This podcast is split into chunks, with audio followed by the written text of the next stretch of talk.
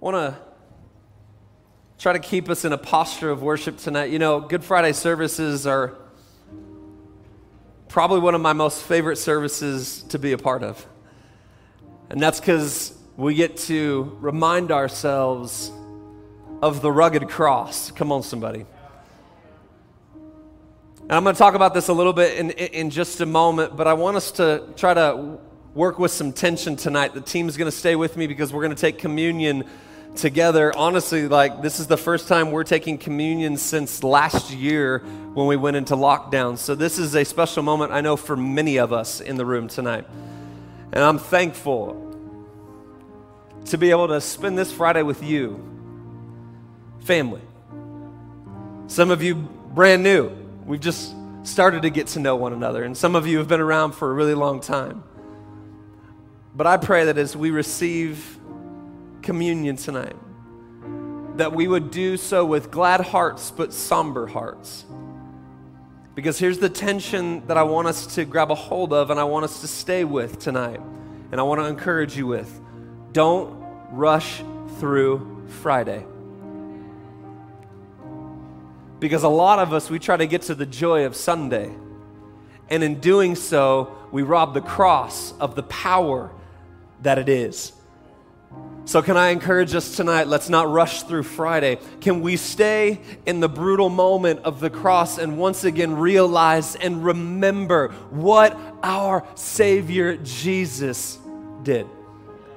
I want to take us to a piece of scripture tonight, Colossians chapter 2, verses 8 through 15. And it says this Paul the Apostle writing, he says, Be careful that no one takes you captive through philosophy and empty deceit. Isn't that crazy? You could write that right now in, in 2021. Make sure that no one takes you captive through philosophy and empty deceit based on human tradition, based on the elements of the world, rather than Christ. And then listen to what he says. He says, For the entire fullness of God's nature dwells bodily in Christ. And you have been filled by him, who is the head over every ruler and authority. And you were also circumcised in him, with a circumcision not done with hands, but by putting off the body of the flesh in the circumcision of Christ. And when you were buried with him in baptism, many of us in here have stepped into the waters of baptism, in which you were also raised with him through faith in the working of God. We'll talk about that on, on Sunday. Who raised him from the dead and when you were dead in trespasses and in the uncircumcision of our flesh, He made us alive with Him and forgave us all of our trespasses. And this is what I want us to focus tonight because this is why the cross is so important. Verse 14 tells us why the cross is a big deal because he erased the certificate of debt with its obligations that was against us and opposed to us. And he has taken it away by nailing it to the cross. And he disarmed the rulers and the authorities and disgraced them publicly. He triumphed over them in him. And so tonight, as we honor and celebrate Good Friday, I want to speak to us from the subject a tragic triumph. A tragic triumph. As we focus our hearts on the sacrifice of Jesus and we remember Good Friday, will you pray with me just one more time in this moment? Jesus, we honor you. We thank you for your word. And I pray tonight that as we honor you in this moment, that you will once again help us remember the power of the cross. And it's by your cross that the enemy has been disarmed and put to shame in Jesus' mighty name. And everyone said, Show hands, how many of you love superhero movies? Come on. No, like where are you at? Put them up big and tall. No judgment. Come on. We're like, okay, cool. Everybody loves a good superhero. It's all right. So still, we can giggle on Good Friday. It's fine. I love a good superhero movie. But here's the type of superhero I, movie I dislike, and that is when the superhero dies at the end. Come on, somebody.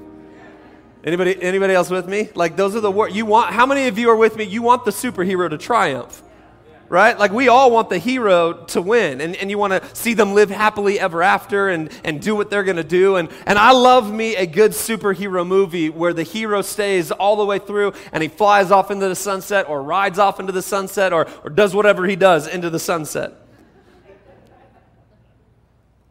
But the one where the hero dies, that's rough for me. And I don't know about you, but like Marvel Comics lately have really destroyed me because they've made these movies where they keep on killing the hero. And I'm like, guys, this is not for your brand. Like, this is horrible. Right? People came out of the movie theaters crying and we're like, what's wrong? And they're like, oh my gosh, it was the most devastating thing ever. And Good Friday was the tragic crescendo to a week of ministry and conflict, companionship and confusion, acceptance and acknowledgement, betrayal and denial. Good Friday was both the beginning and the end. But it was also the end and the beginning of God's great plan in and through Jesus. But to understand Friday, we have to go back to Monday. Can we do a little backwards work tonight? We have to go back to Monday, specifically March 30th, AD 33. On the heels of what has become known as Palm Sunday, we talked about that last, this last Sunday. Jesus enters Jerusalem having just been the receiver of great adoration and worship, and much to the disliking of the Pharisees and the Roman guard. And while this could have been overlooked, what would happen next would push the proverbial first domino in a chain reaction throughout the rest of this week. So Jesus would come riding in triumphantly.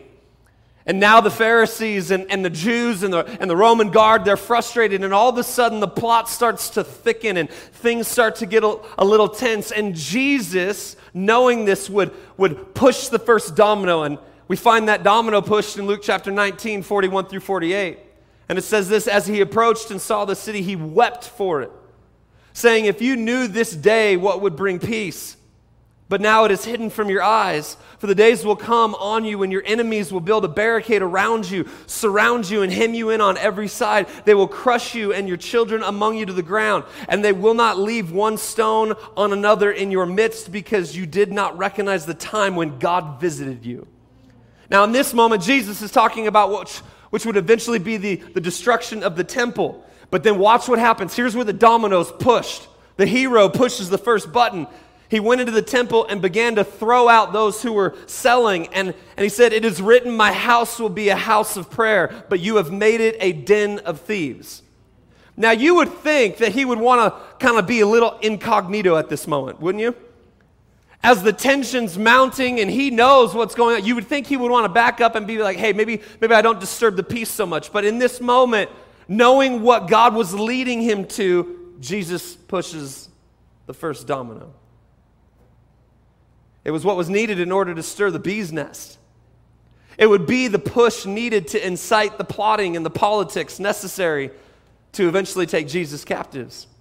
And throughout the rest of the week after this, Jesus would teach and minister, and then Thursday. You know those days where you get up and you know for whatever reason that today is going to be a different day? Have you had one of those days before? Come on, show hands. How many of you got up at one time or another and you went, today's going to be a little bit of a different day? And you just knew it. There was something instinctual. There was something inside of you like, today's going to be a bad day. Today's going to be a good day. Today's going to be a whatever day. It was one of those days. And I don't know if the disciples knew it or realized it, but Jesus did. And as they're walking together, Jesus instructs some of his disciples to secure a room so that they could eat the Passover meal together. What I'm trying to do tonight before we take communion is, and I want us to see everything that led up to this moment. Because I think what can happen so many times is in our fast paced American Western lives, we can miss the beauty and the majesty of what took place in the ordinary of Jesus' day to day with these guys. The cross holds power not just because our Savior died on it, but because it was the culmination of this beautiful ordinary that Jesus would walk through with his disciples. So he tells his disciples, on, on the eve of his death, he tells his disciples, hey, go, go get a room. We're going to eat together. And this wasn't like, hey, go get Chick fil A and come back. It'll be quick and easy. They would have to roast lamb and they would have to get bitter herbs and they, they would have to find the wine and, and, and get the bread. And for the disciples, this would have been a fairly normal request at Passover. And this preparation would take from Wednesday night to Thursday night. And it wasn't a small task. But this Passover dinner would be different. We don't have full insight into the tone of everyone as they approach the table, but we do know that at least one of the disciples was coming to the table shouldering the knowledge of what he was going to do next. Judas would sit at the Passover table both as a follower and a foe. Think about that. Have you ever gone to a holiday dinner where you want to hurt the person on the other side of the table? Come on. Come on, somebody. You know what I'm talking about. You're like, this is Good Friday. I shouldn't say that. look forward, Judy. Look forward.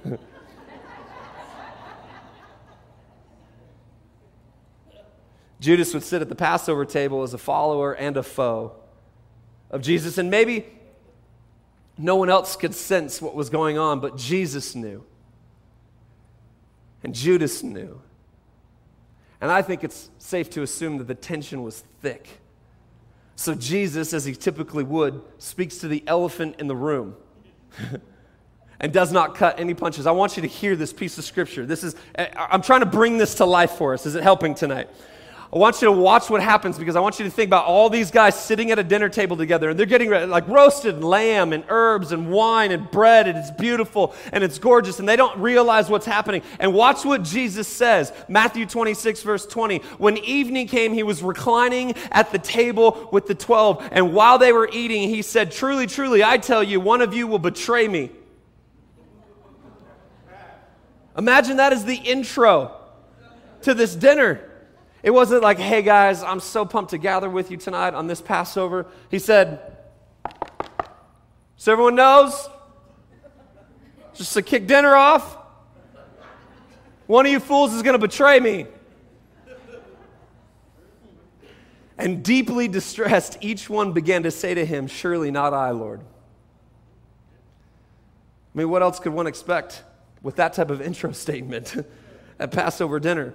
Now, this is where we must focus on the inside of the Gospel of John, as this writing gives us a more thorough look into what would take place during dinner and what was said, including one of the most significant and scandalous moments of the dinner.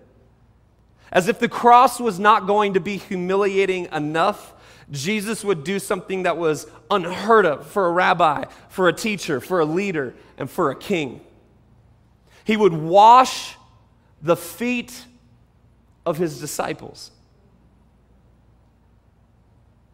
And in doing so, he would break the ceremonial tradition of the day. John chapter 13, verses 2 through 11. You still with me tonight? Now, when it was time for supper, the devil had already put it into the heart of Judas, Simon Iscariot's son, to betray him. Jesus knew that the Father had given everything into his hands, that he had come from God, and that he was going back to God. What a statement. So he got up from supper. He laid aside his outer clothing. And he took a towel and he tied it around himself. He became a servant. You know, that term servant has a lot of different connotations to it. But I want you to see what Jesus did is at this dinner table, he pushed back from the very thing that he should have been leading on that night.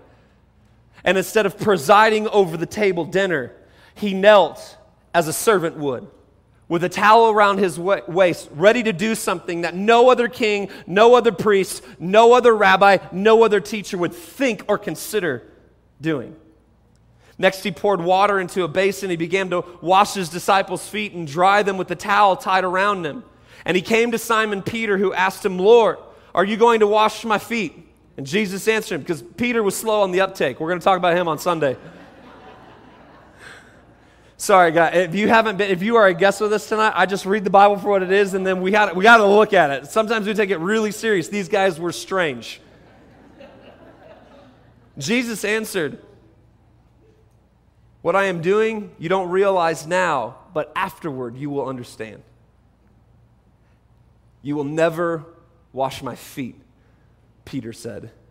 Jesus replied, If I don't wash you, you have no part with me. Simon Peter said to him, Lord, not only my feet, but also my hands and my head. Isn't that awesome? So Peter got it. He's like, All right, well, let's just take a bath, all right? One who has bathed, Jesus told him, doesn't need to wash anything except his feet. But he is completely clean. You are clean, but not all of you. For he knew who would betray him. And this is why he said, Not all of you are clean. What a moment. See, Jesus washes all of his disciples' feet, and then he launches into what is known by many as the farewell discourse theologians and commentaries alike would, would all agree that this was the, this last, this crescendo of all of his teaching, and he's pointing them to understand that Jesus is about to leave them. And from this moment forward, things would begin to move at a rapid pace. The plot against Jesus would begin to take shape and come to fruition. Jesus and a few of his disciples would leave the room after this, and I'm kind of fast forwarding a little bit through the dinner and they would go to the Garden of Gethsemane. And this would be the place where he would pray to his Father and accept the totality of this plan and purpose. And he would say these powerful words Your will be done. Because, come on, we've all tried to shirk responsibility before, haven't we? Let's be honest. How many of us have engaged in selective hearing before? I do it all the time. Erica's like, hey, can you do this? Huh? What? what? My kids do it way more. Because her and I can whisper about going somewhere and they hear everything. But we could shout from the rooftops to take the dog out, and you would think they had no ears attached to their head. But Jesus, come on, somebody, he doesn't shirk his responsibility. He doesn't try to get away from it. He doesn't try to hem and haw about it. He steps into it. The garden prayer in Gethsemane would take place in the late evening hours of Thursday night around midnight, moving into Friday morning, where Jesus and his disciples, after praying, would be met in the garden by a great crowd and Judas, and the, the match had been lit. In his book, The Life of Christ, a study guide to the gospel record, M.S. Mills writes this We have traced the hectic pace of the events which led to the crucifixion of our Lord. In the space of six or seven hours, he was arrested, appeared before six tribunals, was scourged, and sentenced to death. Six to seven hours. Could you imagine that? Could you imagine getting up from this massively intense prayer and seeing the man that you had shared communion with and healed people with and walked three years with standing next to the Roman guard and the Pharisees.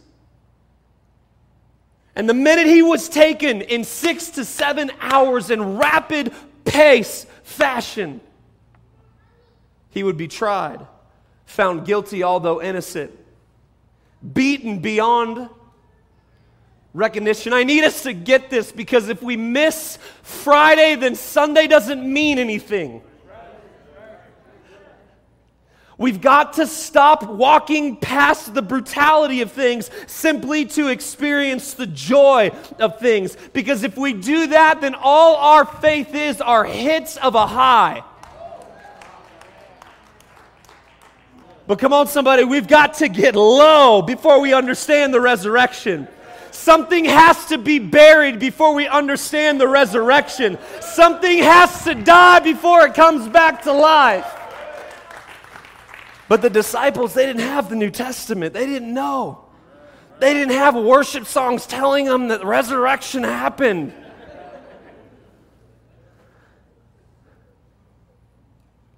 The death sentence imposed, matters proceeded at a comparatively leisure pace.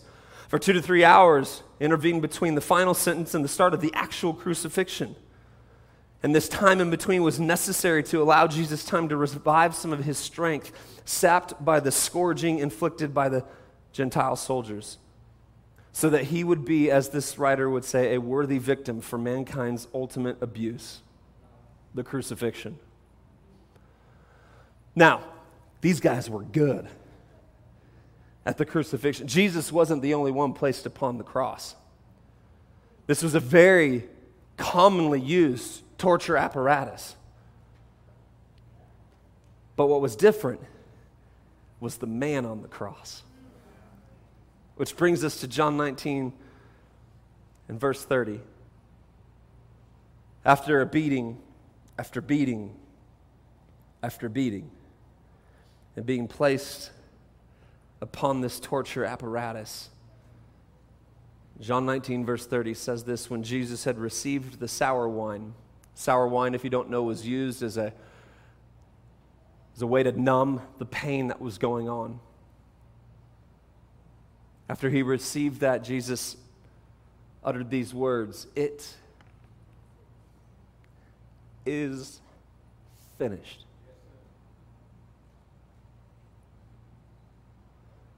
To many of us who don't know, it is finished, three words. For some of us, they don't mean anything. They hold no weight, they hold no power. But if you're like me, and you know where you've been, and you know what you've done, if you're like me, you've walked in a little shame and you've walked in some guilt, it is finished are the three greatest words you will ever hear.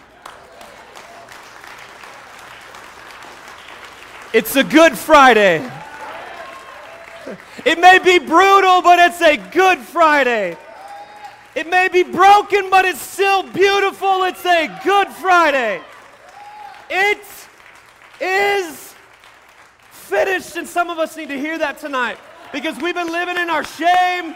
We've been living in our sin. We've been living in our guilt. And you just need to know tonight it is finished not because of what you've done, but because of what He's done. It is finished.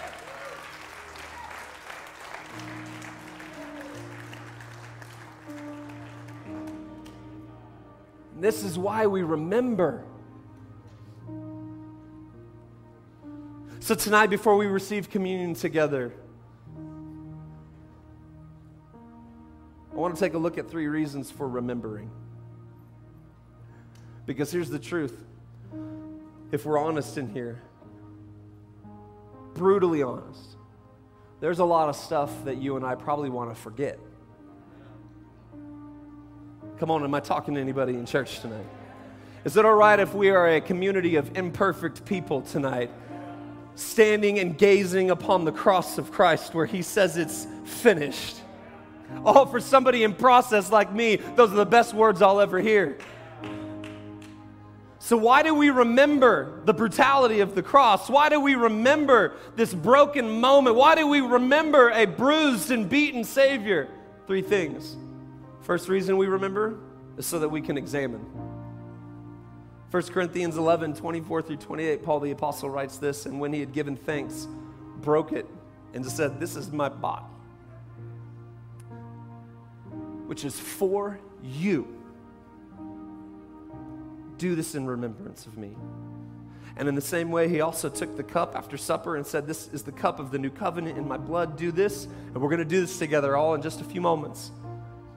As often as you drink it, do so in remembrance of me. And watch what Paul says. For as often as you eat this bread and drink the cup, you proclaim the Lord's death until he comes. So then, whoever eats of the bread and drinks of the cup of the Lord in an unworthy manner will be guilty of sin against the body and the blood of the Lord. Verse 28 Let a person examine himself in this way, and let him eat the bread and drink from the cup. We remember so that I will pause and examine. And some of us need to examine tonight. We need to examine what's going on in here. Why are we here? What is this all about? I unapologetically would say tonight this is what I would call a believer service. For many of us in here, this is a moment in our year where we can just wake up a little bit and examine because before we take this bread and before we drink this cup tonight, I just need us to stop for a moment and once again ponder where am I at in reference to you, God? See, communion is a moment to examine ourselves in light of the cross of Christ in light of his great sacrifice and this gift given to us. Good Friday is a moment that should cause us to pause and take a look at the condition of my heart. We're going to go home tonight and we're going to pause together. I was getting my hair cut today with what's left of it. These guys know what I'm talking about right back here. And I'll tell you, I got one of the greatest privileges that I've ever been given to. I haven't even told you this. As I'm sitting there, honestly tired because I slept horribly last night, my mind's running. Been prepping for this service, an Easter service, and it's going to be a full weekend. And as I'm sitting there with a Starbucks in my hand, dazing off, thinking to myself, don't talk to me, don't talk to me, don't talk to me. Danny, if you're watching, I love you, bro. and Danny asked me this question. He says, What do you do to get your family to focus on Jesus over these next few days? Because I need help figuring that out. And it was in that moment I was like, okay, am I going to be real? Be honest. And I was like, bro, it's a struggle sometimes. Come on, can we talk real in church tonight? Because we're running and, and, and we're going and we can get caught up in the throes of the whole Easter celebration, but can we pause and examine? So I told him for our family, we're doing things at different times so that, especially come Sunday, we can focus ourselves and our kids on what this is really about. I'm going to go home tonight and I'm going to pause. We're going to pause and remember that it is finished.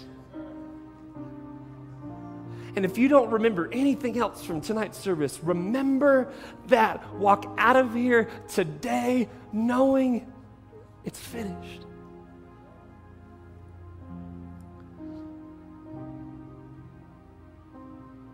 Watch what C.S. Lewis would say. He says, When Christ died, he died for you individually just as much as if you'd been the only man or woman in the world. And I think that if God forgives us, we must forgive ourselves. Otherwise, it is almost like setting up ourselves as a higher tribunal than Him.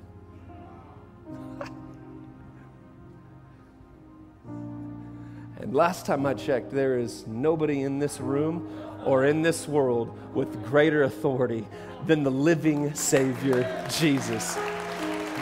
There is not one person that can condemn me. There is not one person that can shame me. There is not one person that can hold something over my head. Why? Because the King of the universe said three words on that old rugged cross. He said, It is finished.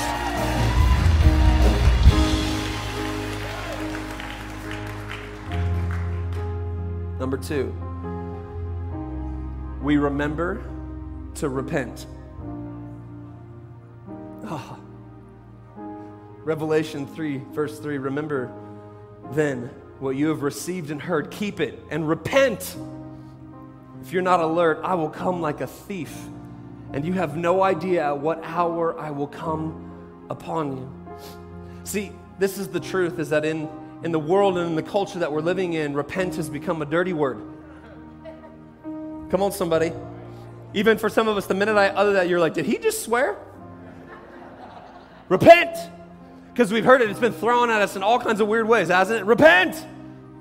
I remember back in, back in the day, like, repent or perish, which was hard for me because my last name's Parrish with an A, not an E.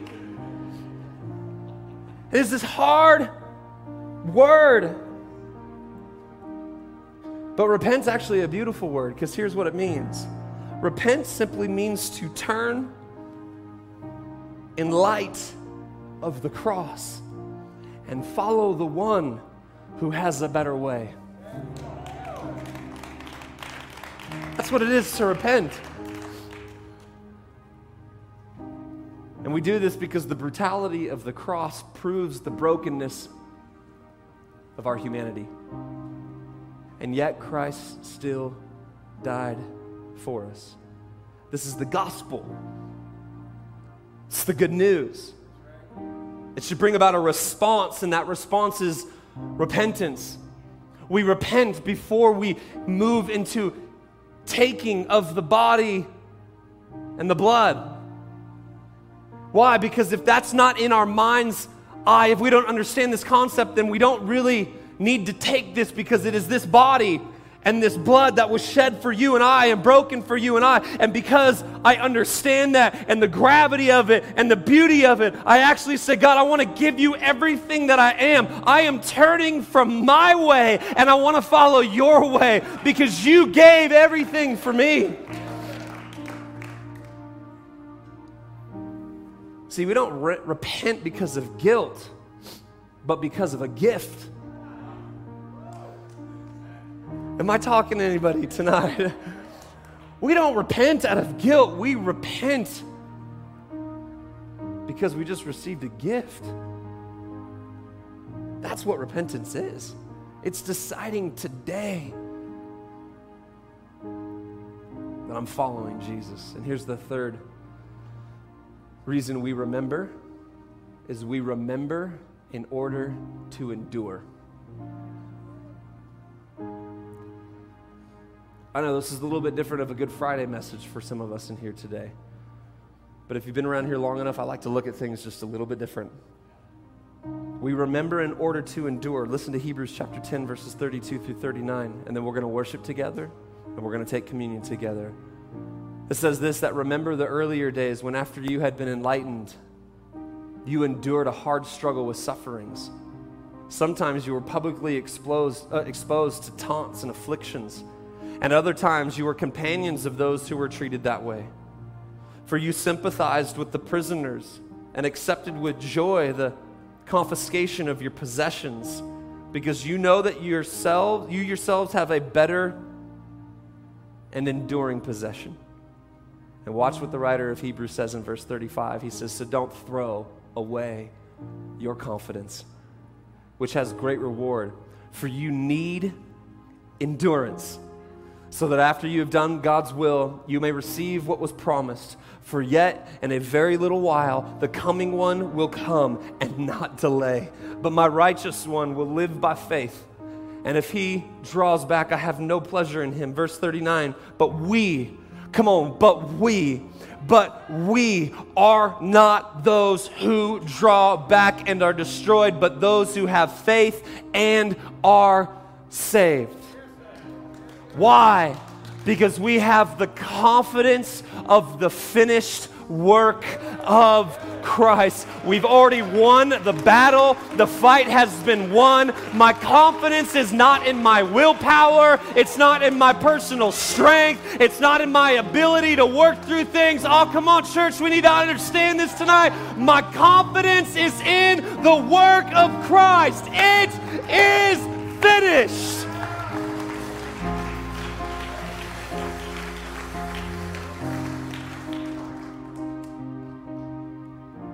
So tonight, I want to invite all of us to our feet in this moment.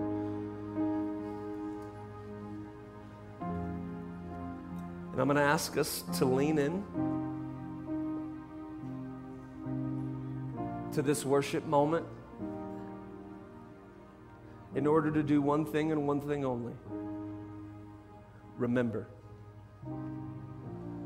For some of us in this moment, we need to repent.